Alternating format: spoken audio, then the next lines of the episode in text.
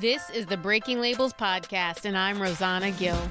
Each episode we'll discuss labels that have confined the stories of my guests at one point or another and their journeys to thrive beyond them.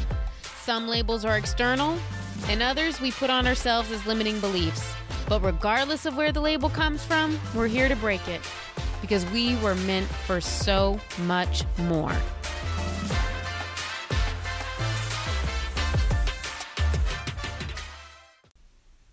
What I would tell my younger self is that you should always follow your gut when it comes to just about everything.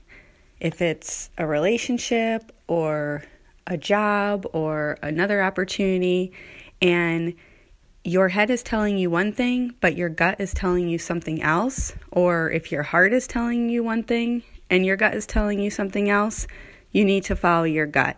And as long as you do that, you can't go wrong. If you have a similar message you'd like to share as part of the Soul Shaker series, please email me at rosanna at breakinglabelspodcast.com. The link or the email is in the show notes. Talk to you tomorrow.